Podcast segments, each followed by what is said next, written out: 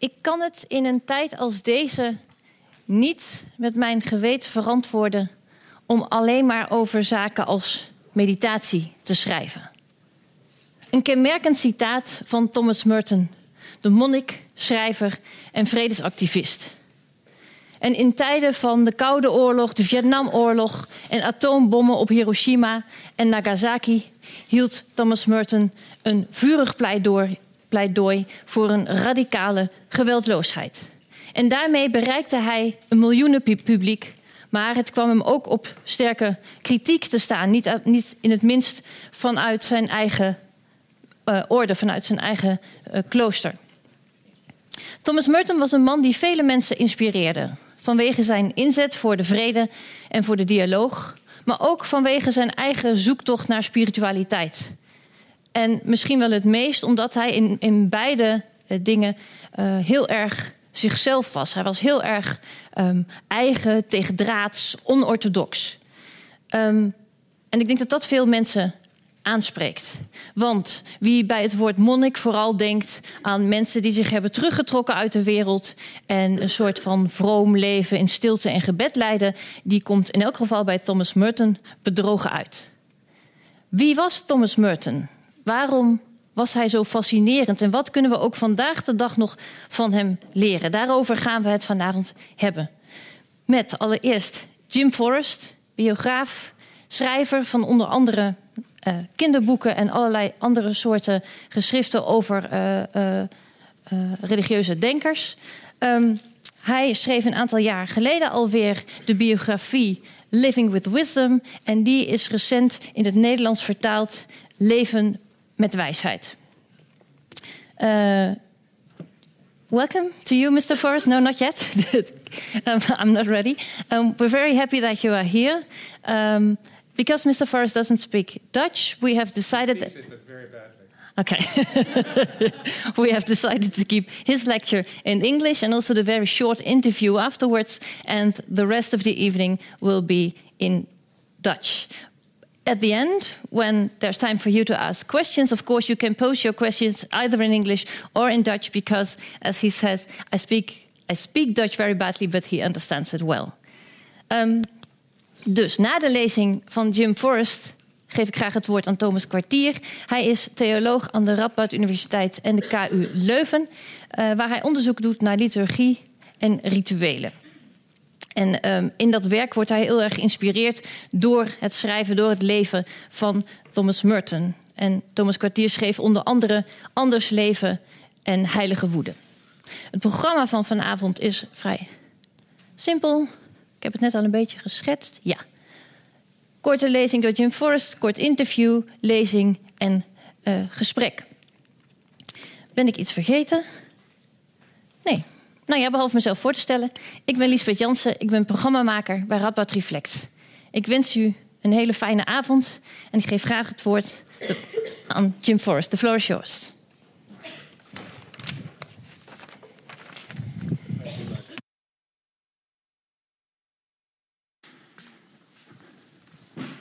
Goedenavond. Ik spreek geen Nederlands. nee, dat is niet zeker, maar ik spreek het zo slecht dat het It's for, I call it Casa Nederlands. I can buy cheese. I can buy cheese. Two questions. Who was Thomas Merton? And why, 50 years after his death, does he matter? Thomas Merton was the most widely read and, and best known Christian monk of the 20th century, and one of the rare Christians whose readers include non Christians if you were to gather together all the people who would say Thomas Merton had played a significant role in their lives, you could easily fill a sports stadium. Merton was born in the south of France, in the town of Prades, in the, not far from Barcelona, but on the French side of the Pyrenees. That was in January 1915, the last day of the month, the 31st. His parents were artists who had met in 1911 in Paris while studying together at the same art school. His mother was American, his father was New Zealander.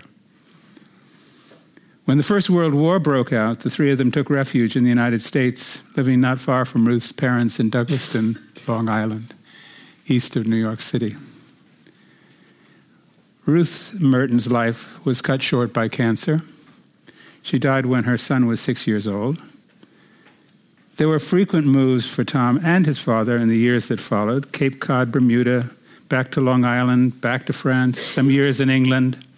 Tom, an exceptionally bright student, went to good schools. All seemed to be going well in his life until when Tom was 14, it was discovered that his father had a brain tumor.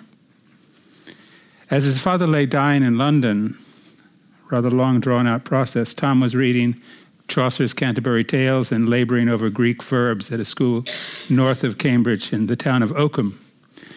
The chapel life at school that had blossomed for, for him earlier in his student life completely perished. Emphasizing and celebrating the English class system as the local chaplain did had nothing to offer a boy who was about to become an orphan. For him, the real questions had to do with human suffering.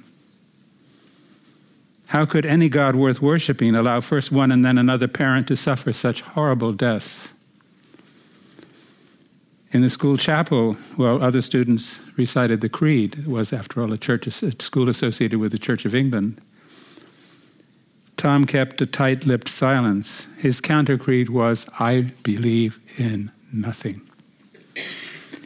On the 18th of January, Owen Merton died. Merton was 11 days short of his 16th birthday. So one parent dead when he was six, another just as he was turning 16. Merton continued his education, doing well academically, but feeling abandoned. He also did some solo traveling. In 1932, on one of his school holidays, he had a near death experience while on a hike along the Rhine Valley in Germany. The trip came nearly to a fatal ending one morning when, while walking along a country road, he was nearly run down by a car full of young Nazis, waving their fists. Tom dived into a ditch in the nick of time, injuring his foot, an injury which nearly cost him his life.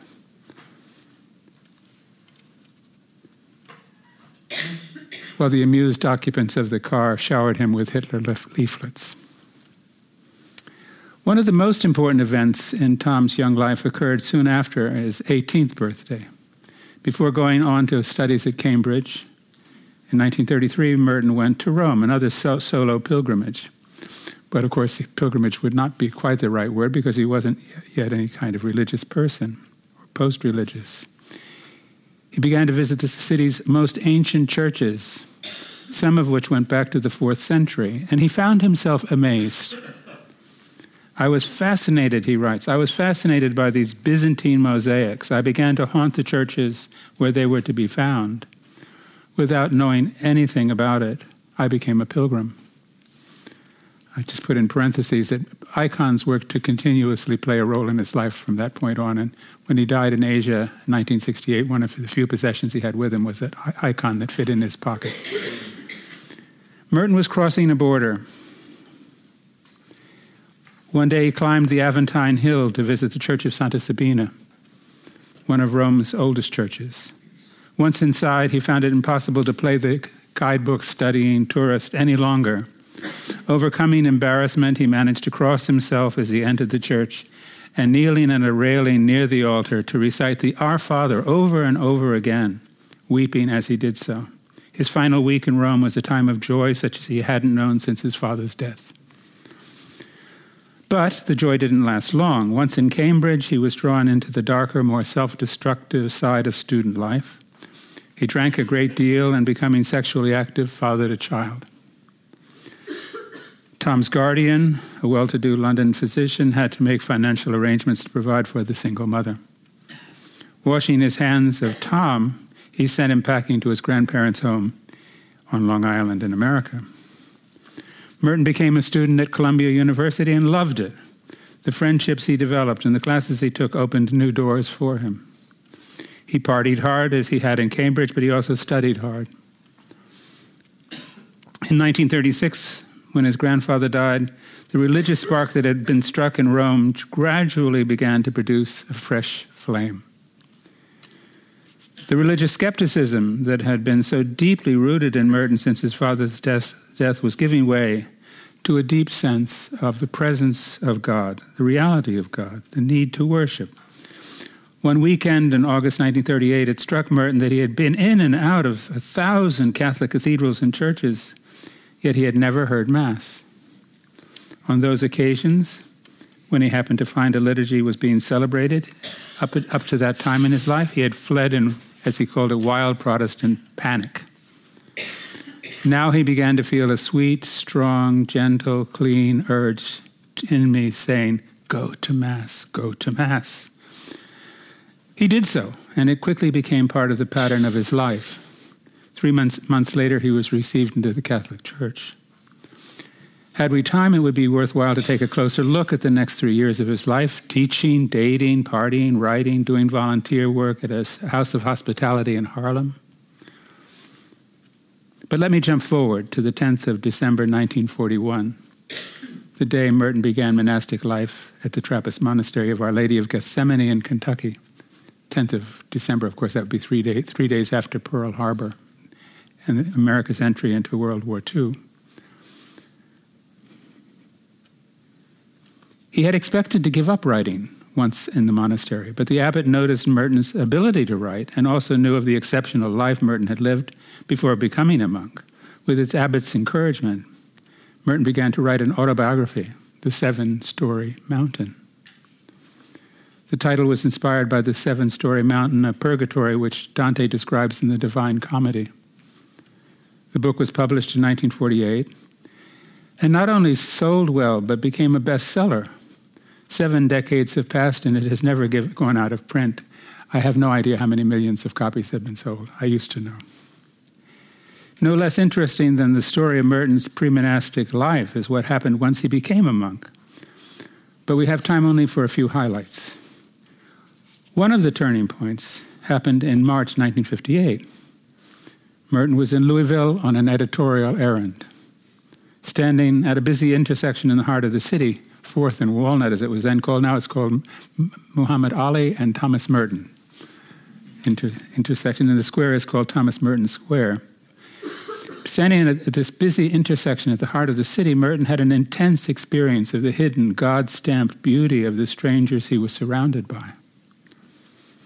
Here's how he describes it in one of his later books I was suddenly overwhelmed with the realization that I loved all these people, that they were mine and I was theirs, that we could not be alien to one another even though we were total strangers. There are no strangers.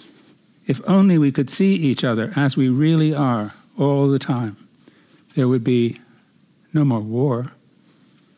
No more hatred, no more cruelty, no more greed. I wish we had time for a much fuller reading of this passage. The experience did not suggest to him that he ought to give up his monastic vocation, but his understanding of what it meant to be a monk was expanded. Authentic solitude must find a place in itself where opposites meet, both contemplation and action.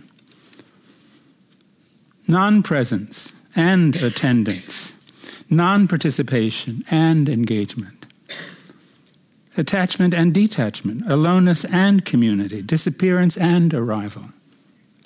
The opposites need each other as birds need two wings. In Merton's own case, his deepening engagement with the world was linked with a search for greater solitude. When I first visited him early in 1962, having hitchhiked to the monastery from New York City, he was living part time in a cinder block hermitage in the woods about a mile from the monastery. Three years later, he became a full time hermit, living in this little building all the time. That building, little building, was not just Merton's hermitage, but also a place of many meetings. For example, Merton occasionally would welcome small groups of Protestants for unfettered dialogue, this at a time when such encounters were rare indeed. Believers, non believers, a wide range of people that he was in contact by letter eventually came to visit him there. Fellow writers, social activists, students, scholars, poets. Merton had the gift of playing with words in a way that sometimes reminds me of Charlie Parker playing the saxophone. I think a lot of his appeal has to do with the pure mu- the music you so often find in his writings. Merton also had a talent for stepping out of categories and escaping all boxes. His search for connections carried him into the non Christian world. He was in dialogue with Jews, Buddhists, Muslims, Hindus, and others.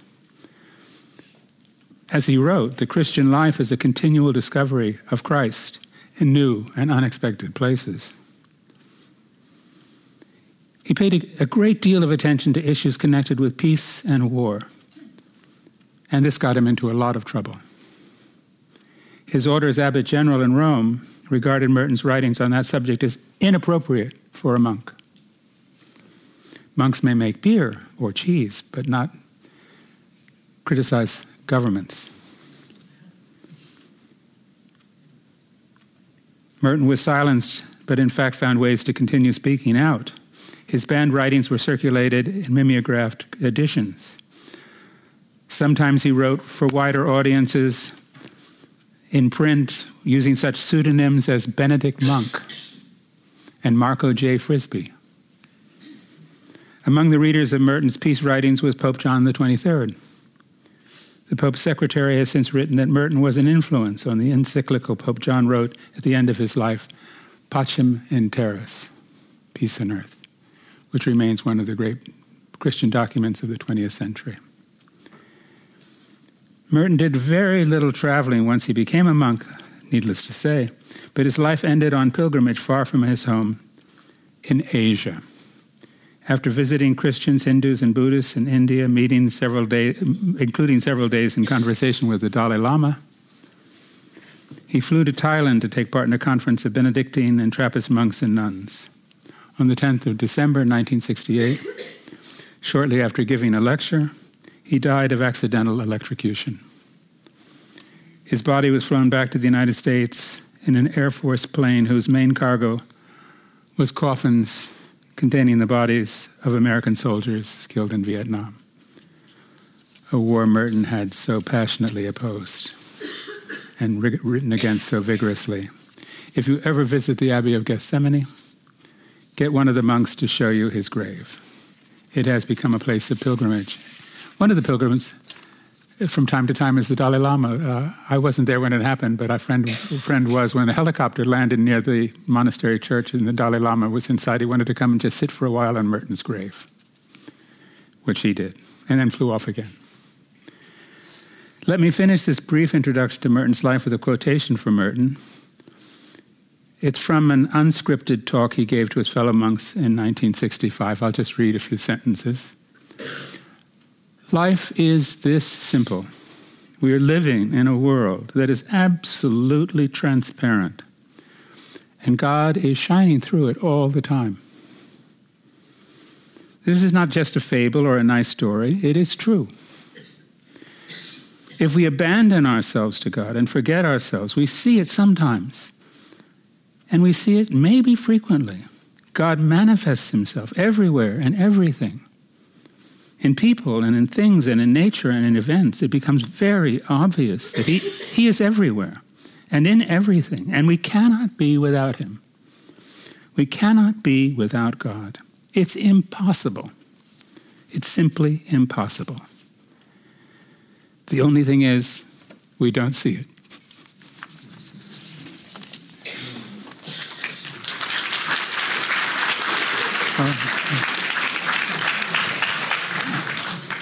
Thank you so much, Mr. Forrest, for giving us this brief introduction to. Uh, it was painful cutting it to yes. this length. yes, she edited it. Thank God I had a good editor. Well, um, what you mentioned very briefly, but what, what is very interesting is that not only you've written this biography, but you have also personally known Thomas Merton. Yes, we were very close for How the last you, seven years of his life. Uh -huh. How did you meet? I was in the Navy in 1959, 1960, beginning of 61, as a, working as a meteorologist at the Weather Bureau in Washington, D.C., Navy meteorologist. And uh, got in trouble in the Navy for uh, protesting the invasion of Cuba. My unit had done the weather forecast for the invasion. I was quite shocked to realize the United States had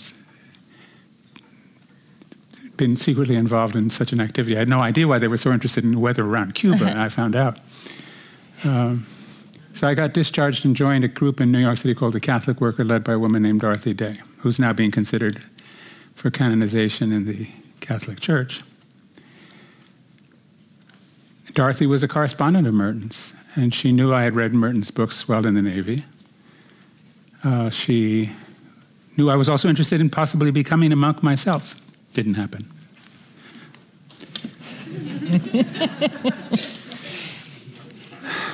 Sigh. I, instead, I have six children and ten grandchildren.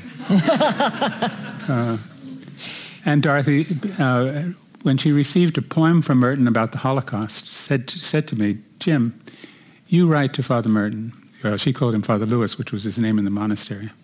You write to Father Lewis and tell him we'll be using his poem in the next issue. The Catholic Worker, which was a publication with a large readership, about 100,000 people. And then uh, some weeks later, an essay came from Merton, The Root of War is Fear, which proved to be an important essay in the history of Merton's life. And again, she asked if uh, would, I would not only get the article, the essay ready for publication, but would write to Father Lewis and tell him once again we would be using this in the next issue, with the October 1961 issue of the Catholic Worker. So I did, and the, we began to correspond. And before many certainly not more than a few weeks had passed, he sent an invitation. He says, "Why don't you come to the monastery and have let's visit, let's meet each other." So in late January, beginning of February, I can't remember exactly when, 1962, I went by thumb to thousand miles through winter weather wow. to the monastery and, and spent uh, more than a week with Merton. What was he like? Well, when I first met him, I, I'd never seen a picture of him. In those days, there were no pictures of Merton published with his books. He was an, a popular author whose picture never appeared on the jacket of his books. Uh, so uh, I didn't know what to expect. I sort of imagined somebody uh, with the proportions of, uh, of a broom from too much fasting. But he looked, in fact, but he looked very much like pictures I'd seen of Pablo Picasso a striking resemblance to Picasso. There he was, lying on the floor in one of the guest room uh, rooms of the guest house, where where a friend of mine from the Catholic work who hitchhiked with me. Well, Bob had taken off his shoes, and the smell was intense. And we had been hitchhiking for three days in winter weather, no change of clothes. Taking off your shoes is a dangerous thing to do under those circumstances. Uh, something like the Fulton Fish Market. and uh, Merton was just delighted with this kind of perfume of the Catholic worker. And he was on the floor, clutching his belly in his black and white robes. Why? Well, you know what a Trappist monk looks like. And, uh, uh, well, my idea of who Merton was and what he was like, and the fact that he had an amazing laugh and a sense of humor, well, that was a big surprise. Mm-hmm. Then I reread his autobiography and I discovered actually there was a lot in it that was funny. I just had missed it the first time around. I see. Telling me to yes, take a no pill. Problem. So by then, you got to know him a little bit. You stayed in touch for the yes, we corresponded. Years? I think on average, I had a month a letter from Merton more or less every month, uh-huh. or a postcard, or sometimes a telegram. Or you told me sometimes those letters had been reviewed, so to say, by his... Well, they're all reviewed. I mean, at that time, uh, in a Trappist monastery, few, few, few of the monks had permission to write more than four times a year during the great feasts and mm-hmm. to receive letters four times a year. Merton was an exception on that regard. He received hundreds of letters every month, and few of which he could actually answer, but he tried his best. And uh, but you said sometimes uh, words or whole but sentences. There, I remember getting out. one letter from Merton, which obviously had been heavily censored. I mean, almost everything in the letter was crossed out heavily by the by the abbot, no doubt. I think I'd asked him a question about sexuality, and Merton had answered very candidly. What he said, I couldn't tell you because I don't know. uh, it was all removed. Yes, it's just like one of those censored documents that sometimes newspapers get, you know, where you just see black line, black line, black yes, line. yes, greetings from. Hello, Jim. Yes. How are you? Black, yes. black, black, black, black. Greetings in Christ, Tom. so, how did he influence your life? What impact did he have? Well, you have to read my book. It's uh, this one. no, th- th- no this one. Yes, of course you have to read this book. I'm accept- accepting your I'm assuming each of you will go and buy at least one copy immediately. Uh, but there's a book called The Root of War is Fear, which has to do with Thomas Merton's advice to peacemakers, and that it gives a much more complete answer that would be possible to give tonight. But it, it was a very intense friendship uh, where a lot of the guidance that I really needed uh, uh from Merton is uh, expressed very fulsomely. Mm-hmm. You know. so one of the letters uh, has been, God knows, it's probably the most translated Merton letter wrote, Merton letter that Merton ever wrote mm-hmm. to anybody. It's, and it appears frequently under the headline "Advice to a, Advice to a Young Peacemaker," something like that. Yeah, I was very active in the peace movement. I went to prison for a year. I was speaking all over the country, et cetera, et cetera. All the stuff that was going on during the Vietnam War in resistance. I was secretary of the Catholic Peace Fellowship, and. Uh, a lot of what we did was partly shaped by Merton's influence. Mm-hmm. So when, when he's identified as, I am often identified as Jim Forrest, peace activist, I often wonder who they're talking about. But Merton is, if you think of Merton as a peace activist, I suppose I qualify at least for that. a lot of activism has nothing to do with activeness. It has to do with contemplation. Uh-huh. You know, there's uh-huh. always a balance between these things. And that was, I guess, one of the important things that I was strengthened in me, or made clearer yes. to me by Merton this balance between yeah you know between silence and noise yes yes yes activity and passivity yes well maybe passivity isn't the right word mm. Uh, yeah, reflection but finding yeah. time to, regarding prayer uh, not as a waste of time regarding the eucharist not as a waste of time regarding the struggle to believe not as a waste of time uh, trying to make sense of what's going on in the world not just to respond mm-hmm. constantly as if you were being poked with a pin. Yes. Yes. Yeah. Okay, with a look at the the time. Yes. Thank you very much for now. I'm sure there'll be many questions, but we can you can answer them maybe during the Q&A. Dan geef ik graag het woord aan Thomas Kwartier.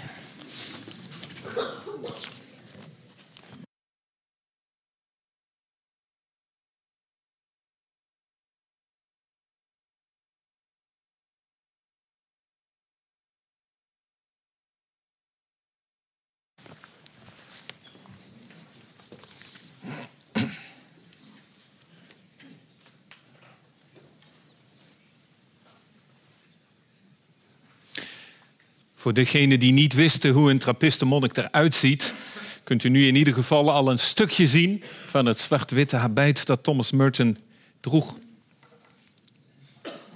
Ik heb de titel voor mijn lezing vanavond ter nagedachtenis van Thomas Merton, maar toch nog meer denkend en staand in het voetspoor van Thomas Merton, niet aan hemzelf ontleend. De titel Risico's nemen komt uit een heel andere setting. De velen van jullie ongetwijfeld bekende volkszangeres en vredesactiviste Joan Baez was dit jaar op tournee, haar afscheidstournee. En tijdens haar optredens sprak zij deze zin uit die bij mij is blijven hangen en die mij van meet af aan aan Thomas Merton heeft doen denken. People today don't dare to take risks anymore. Mensen nemen vandaag geen risico's meer. Bias zegt dat na 60 jaar actief op alle fronten. Geen plek in de wereld waar ze niet met haar gitaar naartoe reisde. Waar ze niet zong tegen ongerechtigheid, waar ze niet haar soms als naïef betitelde liedjes zong met de mensen. Met de mensen die gebombardeerd werden, met de mensen die gefolterd werden. Mensen nemen geen risico's meer. Fatalistisch, wellicht maar toch ook weer niet. Want zij verwijst naar de vele jongeren die in de Verenigde Staten tegen de wapenwetten ineens weer de straat op gaan. En iedere avond op die tournee zingt zij The Times They Are Changing. Hoopvol, al is het maar een korte lente. Risico's nemen is, naar mijn smaak, een heel goed motto voor het leven en vooral de erfenis van Thomas Merton. Het risico van activisme waar het niet op prijs wordt gesteld. Maar ook het risico van contemplatie, je terugtrekken achter kloostermuren, dat lijkt op je verantwoordelijkheid niet op durven nemen, naïef zijn. Hier dan de link waar sommigen van jullie nou zich misschien afvragen: wat is die link tussen John Byers, die dit jaar over risico's nemen spreekt, en Thomas Merton? Op 8 december, dus rond deze tijd van het jaar 1966, bezoekt John Byers Thomas Merton in zijn kluis. Tim heeft er al op gewezen. En een hele horde van mensen die in die kluis kwam. Je moet zich voorstellen, beste mensen, je bent eremiet geworden en eigenlijk heb je het dan drukker dan voorheen. Jij hebt het wel eens zo gezegd, Tim, niemand is zo populair als de eremiet. Nobody is as popular as the hermit. Als je eremiet bent, komt iedereen om je te bezichtigen, om contact met je te maken.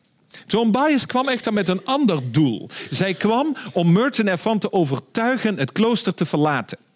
Zij probeerde hem te overtuigen in haar instituut voor vredestudies dat zij had opgericht te komen doseren. Ze probeerde zijn geweten wakker te maken. Je bent hier in een schijnsituatie terechtgekomen. Je bent in een wereldvreemde idylle. En het komt tot een conversatie tussen twee totaal verschillende karakters. Je zou kunnen zeggen de contemplatieve monnik, die inderdaad achter kloostermuren verborgen zit en zich maar weinig aan heeft, hoeft te trekken van de wereld om hem heen en de onvrede. En de activisten, die de March on Washington samen met Martin Luther King organiseert en daarbij zingt. Beide karakteriseringen zijn veel te simpel. Merton als contemplatief monnik heeft een uiterst actieve kant. We hebben er al over gehoord. En John Byers als activiste, spraakmakend, zoekt naar contemplatie. En beiden schrijven daarover. Uh, John, Mur John Thomas Merton schrijft in zijn dagboek: Het was een hele bijzondere dag, want John Byers is een authentiek en volkomen menselijk. Liefelijk, staat er nog in het Engels, persoon. Een mengeling van kwetsbaarheid en empathie. Ik moet er nog bij vertellen dat Merton aan Byers en haar begeleider ook vertelt over zijn amoureuze gevoelens voor zijn verpleegster die hij in die tijd had. Merton, die in zijn leven altijd verscheurd was en zocht naar innerlijke vrede. Daar hoort ook bij dat hij in zijn levensstaat als monnik verliefd raakt. Daarmee vecht, daar een uitweg zoekt. U kunt daarover ook in de biografie lezen en in andere bronnen. Eh, lang verhaal kort, zegt John Byers toen ze dit hoort. Rij met ons mee, we brengen je naar je geliefde. En Merton is heel enthousiast. Zegt ja, goed idee. En uiteindelijk gaat het niet door. Uiteindelijk spreken ze af en komen tot. Ze zitten al in de auto en komen tot de conclusie het toch niet te doen. En John Byers schrijft in haar autobiografie daarover. Wij drongen er bij Merton niet op aan dat hij zijn discipline, zijn gelofte zou breken. Want we zouden er allen spijt van gehad hebben. Respect voor een levensvorm die zeker niet de zijne is. Alle betrokkenen nemen hier risico's. Het risico van de contemplatie. Het risico van wereldvreemd te worden waar je eigenlijk juist uit een gepassioneerde verantwoordelijkheid voor de wereld probeert actief te zijn. Maar ook het risico van het activisme. Wat is dat risico? Oppervlakkig te worden. Net zo eenzijdig als dat wat je eigenlijk wilt bestrijden. De vraag die daaronder ligt, is wat een authentieke spirituele houding is. En Mertens getuigenis daarvoor is uiterst levendig. Dat jaar 1966, daar moet ik nog ietsjes bij vertellen, is een heel eh, karakteristiek jaar. Eh, vorig jaar kwam er een heel mooi boek uit van Robert Hudson. Je ziet hier de, eh, de cover van dat boek, The Monk's Record Player. Daar kun je uit leren dat het ook weer niet helemaal toevallig is dat John Bias bij Thomas Merton op bezoek komt. Merton had een voorliefde voor de folk revival. Hij had, dat heeft Jim mij ook eens een keer verteld, Bob Dylan platen op zijn kluis. Een monnik die in die tijd Bob Dylan luistert. Nou, dat was heel wat hoor. Want toen was Bob Dylan nog niet de intellectuele hobby's, hobby van eh, rijke advocaten en notarissen. Wat misschien vandaag het geval is. Maar een revolutionair geluid. En Merton schrijft in zijn dagboek: Ik heb ongeveer alle dingen gedaan die een kluizenaar niet zou moeten doen. Zou een kluizenaar van Bob Dylan mogen houden? Voor mij betekent die singer-songwriter minstens evenveel als menige nieuwe liturgie. Wellicht soms meer. Toen de tijd van de kerkelijke vernieuwing, Merton die daar een gereserveerde houding had, tegelijkertijd Bob Dylan luistert. Bob Dylan, die 1966 eh, voor de liefhebbers onder jullie zijn gitaar aan een elektrische apparatuur aansluit. Daardoor eh, het podium afgeschreeuwd wordt. Het wordt hem niet in dank afgenomen. En ook Merton gaat het literaire experiment aan. In het boek The Monk's Record Player lezen we met een scherpe geest en een enorme creativiteit namen zowel Merton als Dylan de cultuur om hen heen waar. Met al het geweld, de gruwelen en de excessen. En zij confronteerden haar met waarheid en authenticiteit. Twee schijnbaar tegenovergestelde karakters die een culturele functie hebben. Een culturele functie die bij Merton een spirituele diepgang heeft. Zijn boek Cables to the Ace. Voor degenen van jullie die geen geoefende Merton-lezers zijn, raad ik je dit niet als een beginboek aan. Een typisch onleesbaar boek van de jaren 60. Een literair experiment, een spel met woorden. Hier een klein voorbeeldje. Sinds taal een medium is geworden waarin wij volledig ondergedompeld zijn, is er geen reden meer om nog iets te zeggen. Het gezegde zegt zichzelf om ons heen. Niemand hoeft erbij te zijn. Luisteren is verouderd, evenals stilte. Nou, denkt u daar maar eens over na, beste mensen. Een volledige deconstructie waar vlaarden van gedachten in zitten die precies die spanning tussen noise en silence, zoals Jim het net zei, actief, passief, ontvankelijk en gevend, in een adembenemend tempo tot uitdrukking brengt. Merton is een grensganger die een culturele resonantie vindt in de activisten en ook de poëten van die tijd. En grensganger, daarvoor gebruiken wij het woord liminaliteit. Limen, de grens. Wie nou denkt dat Thomas Merton dan ook maar gitaar is gaan spelen, die vergist zich. Hij blijft monnik. En ondanks de verliefdheid, ondanks de crisis, ondanks het zoeken naar een authentiek vredesengagement, heeft hij waarschijnlijk nooit serieus overwogen de orde te verlaten. Nee, hij blijft monnik en daarvoor is de kernbusiness het gebed. Het gebed in de hele open existentiële zin die Merton overal kon ervaren, ook tijdens de mystieke ervaring op straat in Louisville, die Jim in zijn lezing vermeld heeft. Ik heb hier een paar korte citaten die ik gewoon ga voorlezen uit zijn boek Contemplatief Gebed, dat na zijn dood gepubliceerd werd uit geschriften. Aan de ene kant, zegt Merton, is er de opvatting die plaats ruimt voor actie. Het gebed begeleidt en heiligt het werk. Maar aan de andere kant overheerst een contemplatieve visie. Om dieper in het mysterie van God door te dringen, moet het gebed afzien van elke uitwendige handeling. Weer die spanning, binnen en buiten, actief, passief. Maar hij gaat door. De voedingsbodem aldus Merton, van de meditatie is juist die paradoxale toestand waarin we tussen hemel en aarde hangen. We verlangen naar onthechting. En aan dat verlangen kan nooit voldaan worden, omdat het binnen de perken moet blijven. tussen hemel en aarde hangen, dat is voor Merton de monnik. Maar dat is niet alleen de monnik, dat is iedereen die verantwoord wil leven. Die heeft, bij wijze van spreken, een lijn naar de hemel nodig waar die aanhangt. Een contemplatieve kant van zijn leven en moet tegelijk met beide voeten op de grond staan. Laatste citaatje van dit stuk. In positieve termen uitgedrukt is het monastieke leven bovenal een leven van gebed.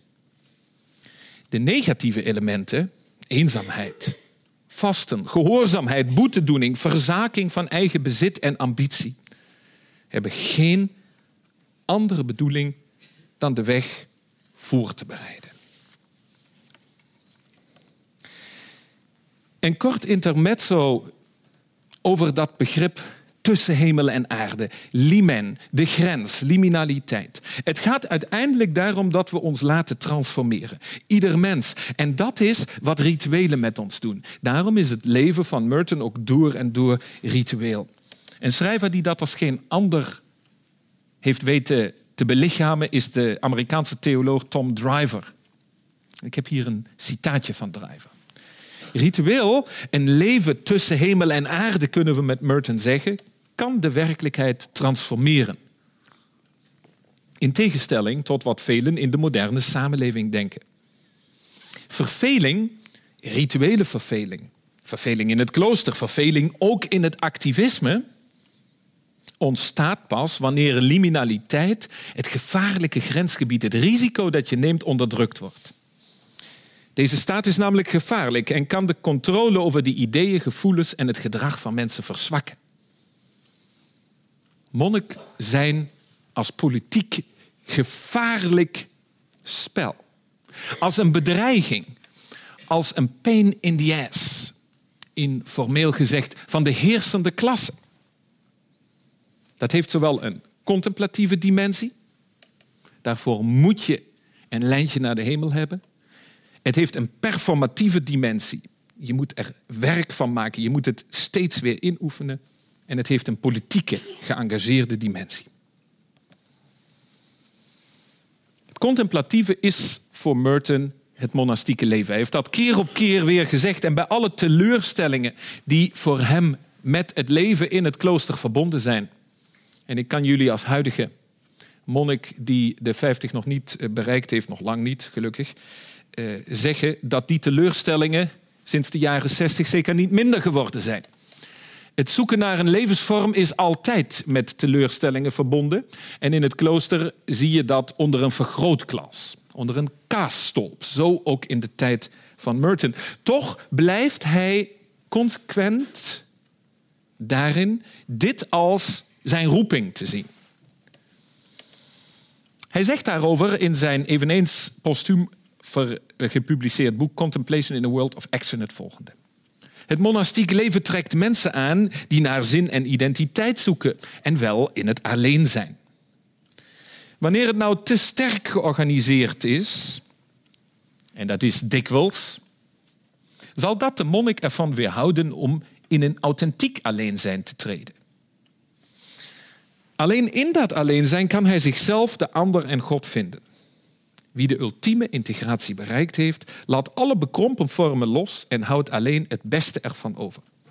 Hij wordt uiteindelijk een volwaardig zelf.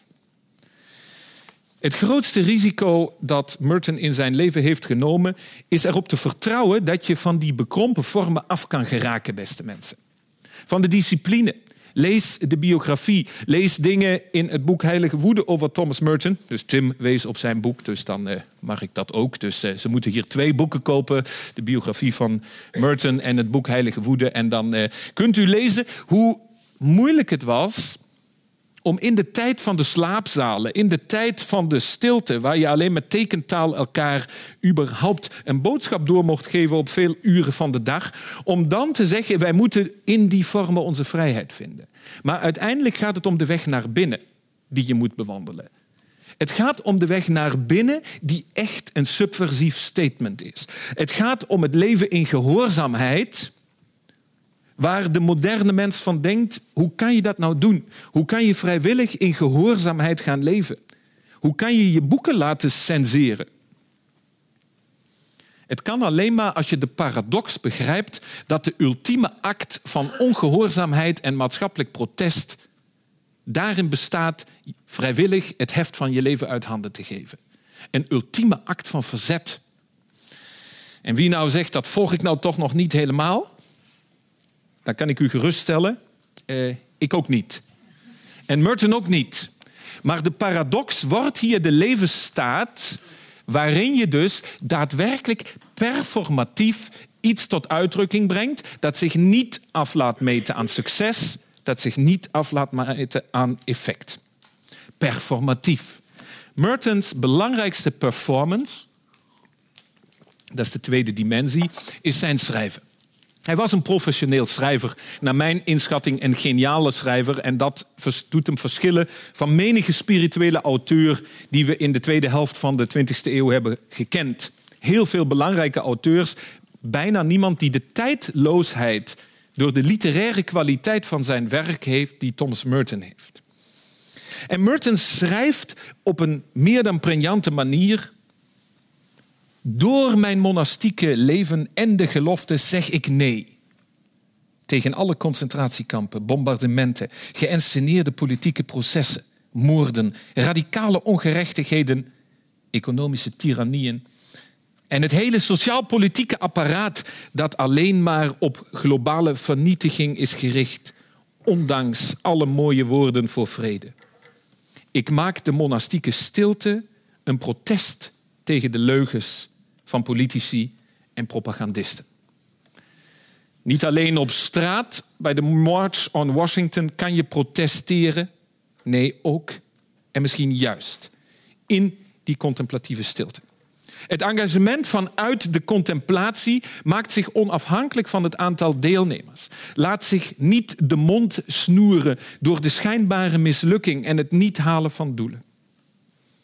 Maar het is noodzakelijk dat je die pretentie van maatschappelijk protest wel meeneemt in je contemplatief leven. In zijn Thoughts in Solitude, al 1956, relatief vroeg dus, schrijft Merton: We moeten vandaag ook de verschrikkelijke onvrede in onze meditatie opnemen. Dachau en Auschwitz bijvoorbeeld. Een contemplatief persoon moet deze apocalyptische beelden meenemen naar zijn eigen innerlijk en de wereld helpen veranderen. In je stille binnenkamer. En dan uit No Man is an Island uit 1957, een van mijn eh, favoriete citaten van Thomas Merton. Actie is liefde die zich naar buiten keert, naar andere mensen. En contemplatie is liefde die zich naar binnen keert, naar de goddelijke oorsprong. Actie is de stroom, contemplatie is de bron. Wij moeten leven zonder ons leven voortdurend in de gaten te houden en effectief te willen maken. Werken zonder onmiddellijke beloning is ons deel. Liefhebben zonder onmiddellijke bevrediging van onze behoeftes. Leven zonder onmiddellijke erkenning.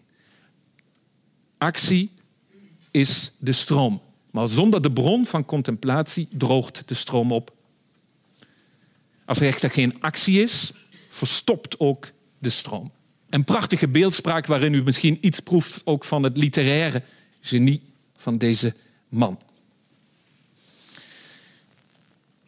In de voorbereiding van deze avond, dus de aanleiding van de avond, was in mijn eigen abdij, de Willybrodsabdij in Doetinchem, waar een zekere biograaf van Thomas Merton ons kwam bezoeken, een monastieke vredestichter geïnspireerd door het monastieke leven. Dus Tim Forrest en ik zelf hebben daar over Merton gesproken. En dat was een van de momenten waar wij met Lisbeth in gesprek raakten. En in het boek dat Tim net al vermeld heeft, zijn eigen boek The Root of War is Fear, heeft hij één citaatje dat ik toch tegen het einde van mijn lezing graag met jullie wil delen over de thema's die we nou uit dat paradoxale leven van Thomas Merton mee kunnen nemen voor vredestichter zijn vandaag, maar ook voor monnik zijn vandaag. En de monnik in jullie allemaal kan de oorsprong voor de wereldvrede zijn. Het gaat niet alleen maar om mensen die in de abdij Gethsemane in Kentucky wonen, of de mensen die in de Slangenburg-abdij in Doetinchem hun eh, vertrek hebben genomen. Nee, het gaat om een paradigma. Een paradigma vanuit een actief verzet dat een contemplatieve basis heeft. Tim Forrest zegt thema's die besproken moeten worden zijn. Mertens gedachten over vrede en geweldloosheid. Waar je tot op de dag van vandaag inspiratie uit kan putten. Maar ook zijn eigen strijd in de kerk en de orde. Om zijn inzichten te mogen uiten. Hij moest ervoor vechten en dat als pacifist. Maar ook zijn kritische kijk op vredesactivisme. Het activisme dat maar al te snel in het andere extreem belandt. Als het geen paradoxaal contemplatief correctief heeft. Als het zich niet laat corrigeren. Zijn auteurschap eindigde met zijn dood in december 68, Aldous Forrest. Maar de oriëntatie die Merton's sociale activisten een halve eeuw geleden bood, blijft actueel. De vraag is hoe je met behulp van Mertens getuigenis in de huidige wereld een betere vredestichter kan worden. Wel nu, beste mensen, jullie zien hier het eh, paksbeeldje dat voor onze abdij staat, waar Jim en ik eh, vol ontroering naar kijken. En het mooie is dat ik de gelegenheid heb, en dat wil ik nu helemaal op het einde toch nog even met jullie delen, om de aan het begin vermelde John Bias na haar concert in Amsterdam te ontmoeten. En ik met haar te spreken over hoe zij nou 66 haar bezoek aan Thomas Merton heeft ervaren. Het is heel grappig als je haar hoort vertellen. Ze zegt het enige waar hij eigenlijk in geïnteresseerd was, waren cheeseburgers. Dus eh, Bias komt op bezoek en, uh, en hij wil zo snel mogelijk naar de snackbar rijden. Kennelijk had hij die gelegenheid wat minder vaak. En ze zegt in haar boek, nou, als je hem die drie cheeseburgers en enorme zakken french fries zag opeten en het genot, dan was dat alleen al waard om naar Gethsemane in Kentucky af te reizen. Maar als ze dan doorgaat met haar beschrijving van die ontmoeting, dan merk je opnieuw dat diepe respect. Dat diepe respect dat deze vrouw, die eigenlijk teleurgesteld was dat hij concludeert: ik ga niet mee om met jou op Washington te lopen en cursussen in jouw centrum te geven. Ik blijf hier. Dat diepe respect dat zij merkt, dit is net zo iemand die aan het andere einde van het continuum een enorm risico neemt. Het risico namelijk het hele leed van de wereld en de onvrede mee naar zijn eigen innerlijk te nemen. Op het podium waar John Bias op 1 juni in Carré optrad, gaat zij de andere weg. Zij schreeuwt en zingt de hele onvrede eruit. En neemt een enorm risico namelijk innerlijk op te drogen. De een kan niet zonder de ander. Gelukkig zegt Sint Benedictus in zijn regel, waar ook Merton als trappistenmonnik naar leefde, dat je zodra je een ander ontmoet, maar eerst de vredeskus moet uitwisselen, maar dat pas als je weet dat die te vertrouwen is. Dat hij bereid is risico's te nemen. Nou, ik heb het als een voorrecht ervaren, zeg ik ook niet zonder ontroering, om een soort monastiek tegenbezoek aan John Bias te mogen brengen. Dus ongeveer iets meer dan 50 jaar nadat zij naar de kluis ging, ging dan maar een monnik naar de garderobe in Theater Carré. Leuke was dat toen wij die vredesgroet dan... het is allemaal best spannend als je een levende legende probeert te omhelzen... En dan ook nog eens een keer het fototoestel niet werkt. Uh, en zij toen zei, oh, let's do it, let's do it again. Nou, die les heb ik geleerd. De vredeskus kan je niet vaak genoeg uitwisselen. En als u dat aan Thomas Merton overhoudt, uh, dan is dat al heel mooi. Dank u wel.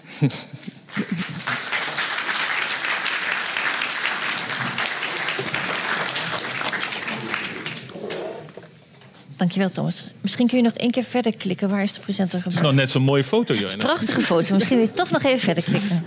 Heb je de presenter nog? Nee, ik heb die meegenomen, anders wordt die weggeklikt. Ja, zeg. Grapje. Bas, heb... Ja, goed. Heel goed.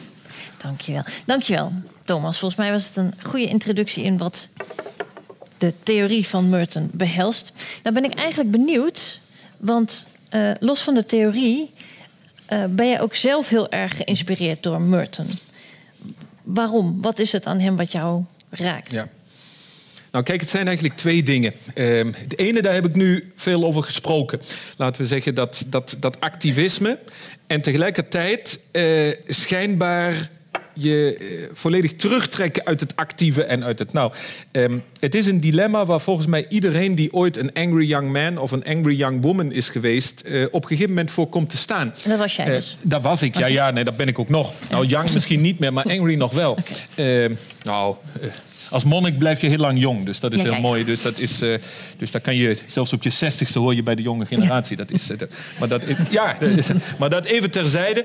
Ehm, eh, dus voor degenen onder u die 60 zijn, er is nog hoop dat je in die levens. Nee, maar kijk, mensen, dat dilemma van desillusionering, daar komt iedereen in te staan. Dus je begint met het idee: ik wil de wereld verbeteren. Dat deed ik in het dorp van mijn leven. en het is me niet gelukt. Eh, dat dorp draait echt door, ook al ben jij er niet meer en ook al ben je lang kopje ondergegaan. Ja. Ik deed dat tegen de, tegen de kernwapens en weet ik het Ja. allemaal. En dan iemand als Merton te zien die zegt: daardoor dat ik mij terugtrek, daardoor dat ik durf een radicale levensvorm te kiezen, is het misschien niet direct effectief en zichtbaar wat ik doe, Mhm. maar daardoor is het niet zinloos. Da- wat is daardoor? Het is niet zinloos omdat het niemand ziet, omdat het achter de muren van het klooster gebeurt. Nou, dat is voor mij een inzicht dat heel langzaam begint door te sijpelen. Dat idealisme misschien een bepaalde naïviteit kent, maar dat het niet afhangt van het boeken van successen en van resultaten. En ik zie het soms met zorgen, moet ik je eerlijk zeggen, als ik eh, protestacties zie tegen alle mogelijke eh, dan weer eh, politieke eh, toestanden en zo. En, en, en je merkt dat, dat eigenlijk alleen maar van de kant van de protesteerders vol blijdschap verkondigd wordt: we hebben dit succes geboekt, we hebben Ja. dit succes geboekt. En uiteindelijk zijn het helemaal geen successen. En je moet je niet van successen afhankelijk maken. Nou, het is een spanning, die krijg ik niet opgelost, maar ik begin daarop te kouwen. En hij heeft mij kennelijk zo genoeg gegrepen dat ik zelf monnik ben geworden. Ook niet van de ene dag op de andere, maar toch was dat een van de redenen. Dat ik dacht, om mijn idealisme te bewaren, moet ik een radicale levensvorm kiezen. Je bent Anders monnik geworden door Thomas Merton. nou, door, Ehm, dat is nou een beetje veel gezegd, maar onder andere toch wel door deze manier dit risico te nemen in die paradox te gaan staan in je levensvorm. Dat is het ene deel. Ik wil even het andere toch kort vermelden. Dat is zijn schrijver zijn.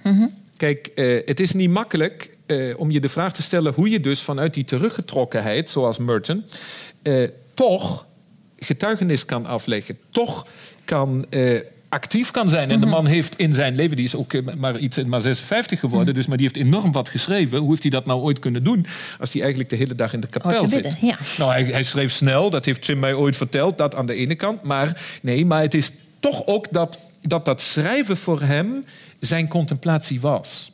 Nou, en dat nou ja, niet dat ik mij ook maar enigszins met Merton wil vergelijken, maar toch, nee, maar toch is het voor mij eh, een, een lichtend voorbeeld. Dat dus het schrijven als zodanig waar mensen wat aan hebben, wat Ja. mensen delen, dat, dat je dat juist kan doen vanuit het teruggetrokkene. Dat is weer zo'n spanning. Eh, hè, Uh-huh. en- maar maar dat, dat, dat radicale omkeren van eigenlijk alles wat je spontaan denkt. Ja, dat, dat belichaamt hij van, van nieuwere monastieke auteurs, eh, überhaupt auteurs voor mij als niemand anders. Ik wil nog even terug naar Ja. waar, je, waar je over begon, namelijk die teleurstelling. En, heel goed. Ehm, die teleurstelling en het resultaat gericht zijn, want ik denk dat dat iets. Eh, kan iemand even een doekje halen? Nee, maar het is maar water hoor. Dat Oké. geen, geen foto's nu even. hè. Ja, Jij ik het probeert mij af te leiden van mijn vraag. Ja, ja, ja, ja. Dat, is, dat is allemaal de tactiek. Ja, Ja, ja, dat dacht ik al. Maar ik ben hem niet vergeten. Nee, ga maar door dan. Want volgens mij wat voor iedereen heel herkenbaar is... dat is, die, dat is en het, het eh, resultaat gericht zijn. Dus je, je doet iets met het idee... of op zijn minst de hoop dat je dat kunt bereiken... wat je van plan bent. En anderzijds inderdaad, ja, meet je dat af wat je doet... aan wat het, wat het oplevert. En het hoeft niet geld te zijn of cijfers te zijn... maar als ik bij wijze van spreken inderdaad een demonstratie tegen weet ik veel, eh, tegen het verbod op bed, bad en brood eh, organiseer. En er komt niemand opdagen. Ik heb hier ik- een actieve vredestichter, dus je moet even waar die heeft dat. eh, ja. Zo. Dan, dan is dat teleurstellend. En kun je nog eens uitleggen Nee, hoe nee, nee, maar dat hoeft niet zegt- teleurstellend te zijn. Precies, leg dat even uit. Ja.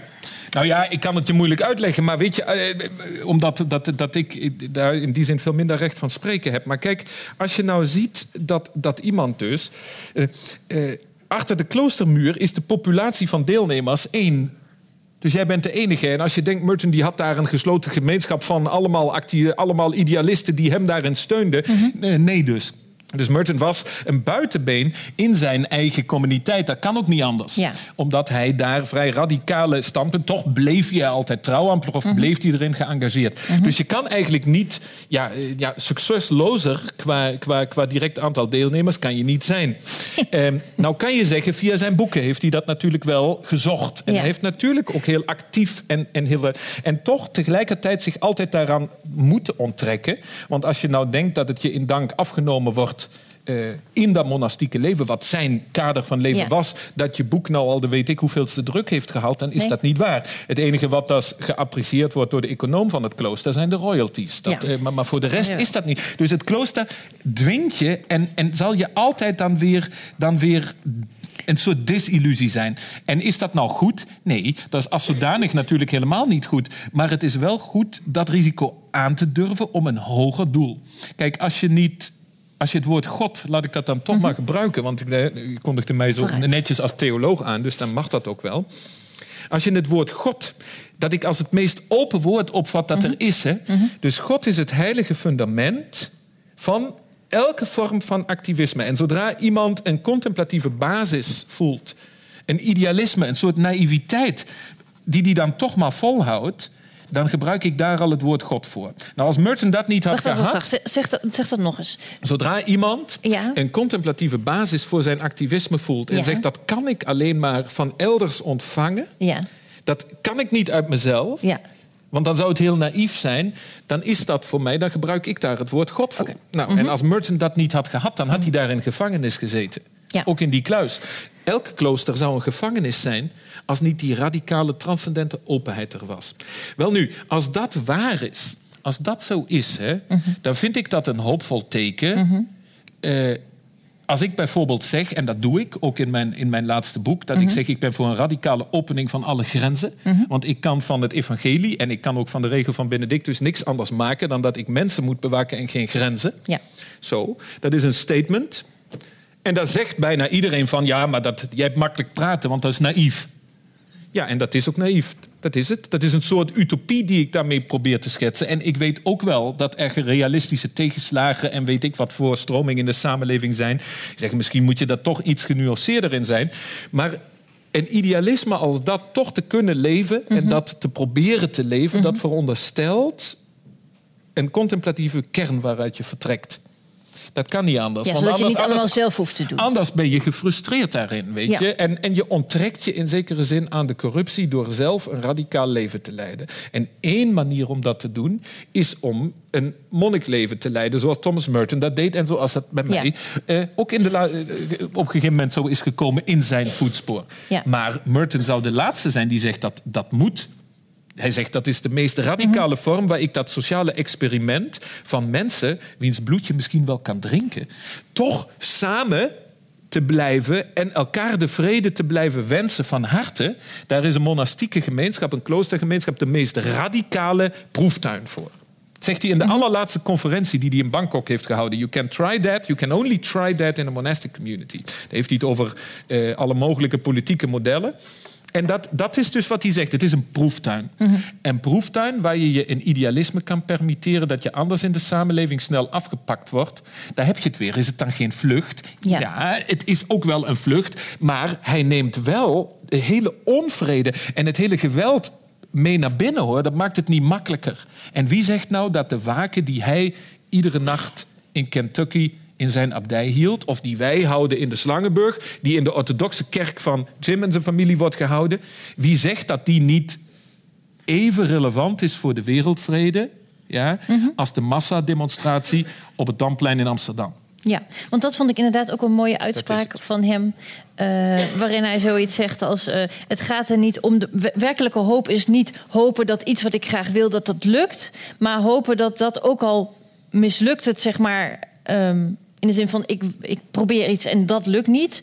Dat ik erop hoop dat het toch iets moois wordt. Ja, en dat is de utopie. Kijk, Ja. Oscar Wilde heeft ooit gezegd... Het land, de wereldkaart waar, eh, waar, waar het land utopie niet op voorkomt... die hoef ik niet. Snap je? Dat is dus een naïeve en hele wereldvreemde kijk Ja. op, de, op de hele wereld. Maar Merton zal altijd, naar mijn idee, eh, zich daarvan bewust zijn dat hij die utopie misschien wel nooit bereikt, maar toch erop vertrouwen dat er een, dat er een utopos is. Hè, weet je, dat er een, een, die betere plek is. Ja. En, en dat, je, dat je daar ook verantwoordelijk voor bent. Ja. En dat schrijft hij onder andere aan jonge activisten. En eh, zo, zo, Ja. zoals Jim. Kijk, en dat wij nu, want hij is nu 10 december 50 jaar dood, hè, dat wij nu 50 jaar later daar nog steeds over praten. En we ook mensen meemaken die daar nog steeds gepassioneerd door raken. Dat vind ik nou juist dat het. Dat, daar gaat het mij niet eens zozeer daarom dat hij nou een geniaal schrijver was. Nee, maar het gaat mij erom dat, dat in die paradoxe spanning, liminaliteit, grensgebied, grensgangen, hoe je het ook wilt noemen, Ja. te durven gaan staan. Ja, dat is risico's nemen. Wat John Bias dus naar verlangde. Ja. Wat zij, hè, dus ja, dat is het. Two opposites attract. Maar, ja. Oh ja? Denk je? ja? Ja, ik weet het niet. Misschien ook helemaal niet. Hè. Kijk, ik, ik ervaar het zelf zo. Het kloosterleven ook, is, is ook eigenlijk helemaal niet prettig. Nee, dat is ook niet. Nee, nee, nee. Als je komt om een prettig Om leven te hebben en een nee. gezellig met elkaar. Ja. Ja. maar ik weet niet wat jullie daar voor voorstelling van hebben. Maar dat als, als, als twaalf vrijgezellen onder één dak wonen, ja, dat is niet altijd koek en ei. En als, dat, als je nou denkt, die verschillende karakters die trekken elkaar dan op de een of andere manier aan. Ja, dan kan ik je zeggen, er zijn meer situaties waar ze uit elkaar spatten hoor.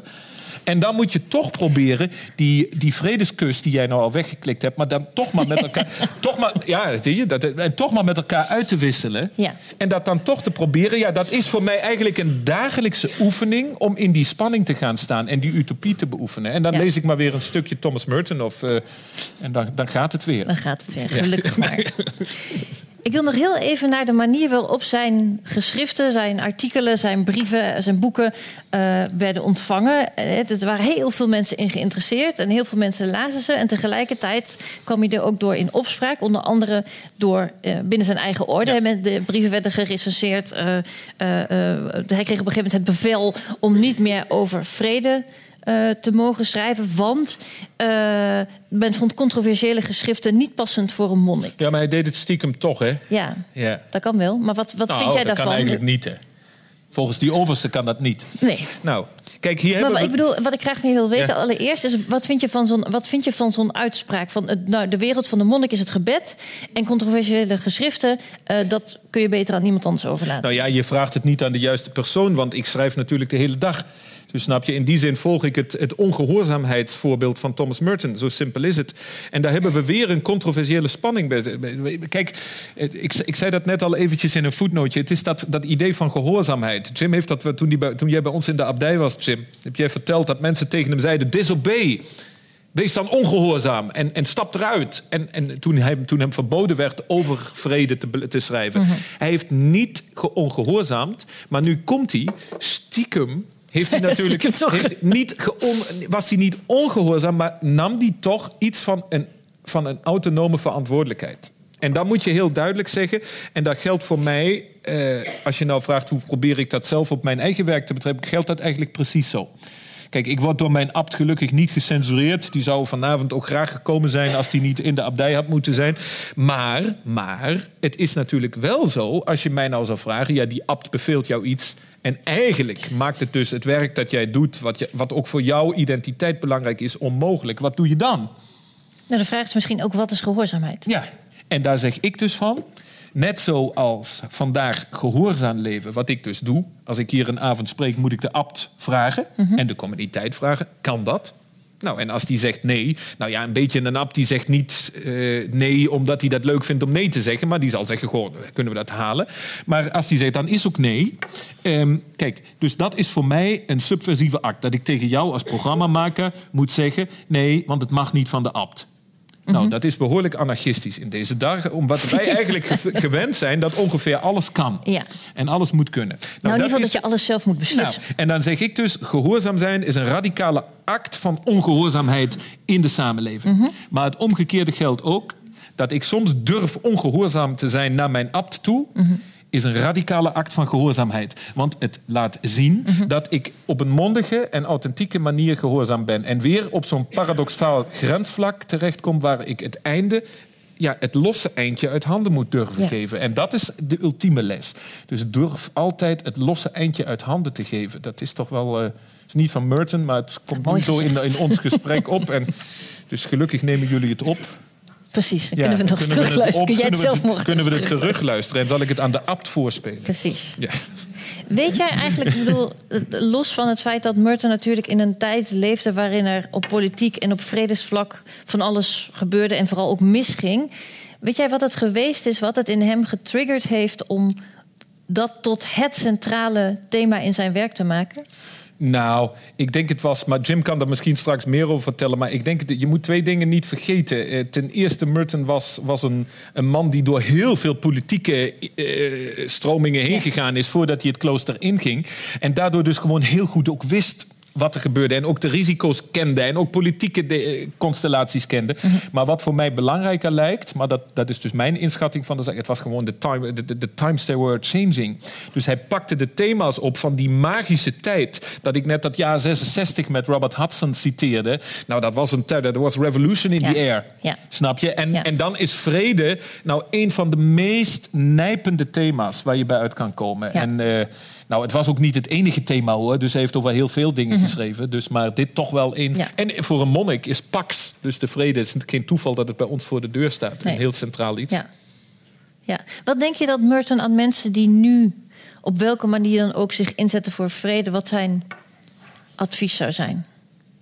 Zou het- Durf het risico te nemen eh, echt actief te worden. Dat zou hij met John Bias zeggen. Mhm. Durf de gevangenis in te gaan als Jim. Durf zoals de man van John Bias, die ook de gevangenis... En weet ik het allemaal. Durf het. Durf weer eens wat meer. Mhm. En ik denk altijd, ook in mijn eigen generatie... God, beste mensen, wij vonden ons allemaal wel heel kritisch... in de jaren negentig, waar ik opgegroeid... Maar uiteindelijk was het zo suf als een konijn allemaal. Weet je, wij protesteerden wel... maar dat is allemaal niet te vergelijken met die tijd... waar je daarover praat met mensen die echt de gevangenis ingingen. stond Want niet zoveel op het spel, Niks. Nee. Wat nu in andere delen van de wereld ook gebeurt, dan denk ik zijn wij allemaal met z'n allen die wij hier zitten luxe activisten. Want niemand loopt hier het risico gearresteerd te raken. Nou, ik heb één oud student van mij die raakte een paar jaar geleden gearresteerd omdat hij tegen Zwarte Piet demonstreerde. nou, Ja. zonder dat we die discussie nou openen, lieve mensen, maar, maar hij was na een uur weer buiten. Ja. Het was eigenlijk meer omdat ze dan op het, op het journaal konden zeggen... ja, daar werden 150 mensen gearresteerd. En ik denk, ja, Ja. nou, dat... Nou, Gelukkig maar, het pleit ook voor de vreedzaamheid van onze samenleving. Ja. Maar de prijs die je daarvoor betaalt in je verantwoordelijkheid... en ook in, ja, in, het, in het subversieve de, be- bewustzijn van mensen... mag geen vervlakking zijn. Dus ik denk dat dat een van de dingen is. Uh-huh. Maar nog belangrijker, nog belangrijker is... is de- kom altijd weer bij je bron. Ik heb interviews gehouden voor mijn, voor mijn boek met eh, leden van de Occupy-beweging. Kennen jullie de Occupy-beweging? Fantastisch, hè? Eigenlijk kloosters midden in hartje Londen. Dus gewoon een afgesloten plek. Je vraagt die mensen, ja, maar wat wil je nou? Ja, en daar, ja, ze zijn tegen een overdreven kapitalisme en zo. Ja, dat zijn we met z'n allen. Eh, maar voor de rest hebben ze geweigerd een concrete agenda te geven. Dus geen succesprogramma. Dus dit moeten we halen. Die deden dat gewoon. Nou, ik heb met David Graeber, dat is een van de, van, de, van, de, van de masterminds. Dus van hem is de slogan: We are the 99%. Die, eh, en die 1% bezit eh 99% van, van de- al het geld in de wereld. En hij zegt: Wij zijn die 99%. Nou. Hij zegt tegen mij: Wij hebben in het activisme vandaag het probleem dat heel veel mensen burn-out gaan. Heel veel. Het percentage is hoog onder activisme. En dat komt omdat ze dus, nou daar hebben we het weer, actie is de rivier, de stroom, omdat ze geen bron hebben. Ja? Omdat ze dus geen contemplatie hebben. En hij zegt: ieder activist moet. Die hoeft geen monnik te zijn, die hoeft ook geen christen te zijn, maar die moet bij een contemplatieve bron Je moet iets komen. hebben wat je voedt. Altijd. En, en dat vind ik, vind ik een van de inzichten. Daarom is mijns inziens Merton trappist gebleven. Ja. Heeft zich geopend naar Oosterse religies. Allemaal heel interessant, maar bleef zijn contemplatieve bron houden. En tegelijkertijd zegt hij ook tegen, tegen zijn monniken... en dat neem ik voor mij als monnik echt heel hoopvol en een echt appel... Ja, trek je daar ook weer niet zo in terug dat je wereldvreemd wordt. En dat gebeurt tegenwoordig op de yogakussens ook heel wat hoor. Dus eh, ja, snap je dus dat je mediteert en je mediteert vier keer per week en het is allemaal mooi. Soms word je een, fanatieke mediteerder, je mediteert meer, leren wij van onze goede vriend Paul van der Velde dan iedere boeddhistische monnik dat ooit doet. Weet je? En, en uiteindelijk word je, zo wereldvreemd als wat? Het wordt een soort spiritueel kunstje. Het wordt een manier van autistische eh, navelstaarderij. waar echt niemand wat aan heeft. En daar heeft het, daar heeft het geëngageerd boeddhisme, dat even erbij te halen, op een gegeven moment gezegd: Nou, ga nou maar de straat op. Nou, dat heeft Merton dus niet gedaan, maar die spanning, die spanning, dat leren we van hem toch ook wel. Ja. Nou ja, en dat hij uiteindelijk dan zo ook weer op zo'n merkwaardige manier om het leven is gekomen, Ja. dus 50 jaar geleden. Ja. Ja. dat heeft natuurlijk aan de legendevorming ook bijgedragen. Dat begrijpt u natuurlijk ook wel, Ja. beste mensen. Dat is ook als John Lennon niet vermoord was. Nou, ja, u kent het allemaal. Wij weten tot op de dag niet, vandaag niet wat, hoe dat gebeurd is met Merton. Eh, in Bangkok bij die conferentie, eh, op zijn hotelkamer, ineens op een merkwaardige manier aan een, aan een ventilator een elektrische shock heeft gekregen. En dan heb je meteen die complottheorieën. Eh, Willy eh, van, van, de, van de Merchant Society, wij waren in Rome daar een paper over. Dus de een zegt de CIA. Want die wilden hem uit de weg ruimen omdat hij te politiek werd. En de, de Vietnam en dit en dat. Ik heb wel eens in kloosters horen zeggen... de trappisten zaten erachter. Want die waren bang dat hij de orde zou verlaten... en al die royalties van zijn boeken mee zou nemen. En, nou ja, lijkt me dat nou niet echt een aannemelijke hypothese, beste mensen. Maar ja, weet je, uiteindelijk is ook dat een soort mystery... waar, we, waar je de vinger niet op krijgt. eh, waar hij waarschijnlijk, en dat vind ik ook heel sympathiek... dat Jim daar in zijn lezing op heeft gewezen... waar hij met die, ja, die, die wij allemaal, behalve jij denk ik... Jim, nooit hebben mee mogen maken... maar die, die hartelijke en joyous lach van hem... waarschijnlijk zou hij zichzelf erover kapot lachen... wat wij allemaal speculeren over zijn dood. Ja. Volgens mij is het een heel goed punt om Jim Forrest Ja, te vragen om erbij, joh. plaats te nemen. En dan gaan we eens Ik kijken. zal nog eens een glasje water in. Doe dat. Ik ben Wat- wel voorzichtig. hè, Dat, Ja, doe maar, ja. Moet jij ook nog wat water? Zeker, ja, ja. Oh ja, Nelson nog eens. Ja, nou, de rest is op de grond. De rest- Dat is op de grond. Ja. There you go. Beste mensen, het is negen uur en dat betekent dat we moeten gaan afronden. Natuurlijk wil ik allereerst heel hartelijk danken mijn gasten Jim Forrest en Thomas Kwartier.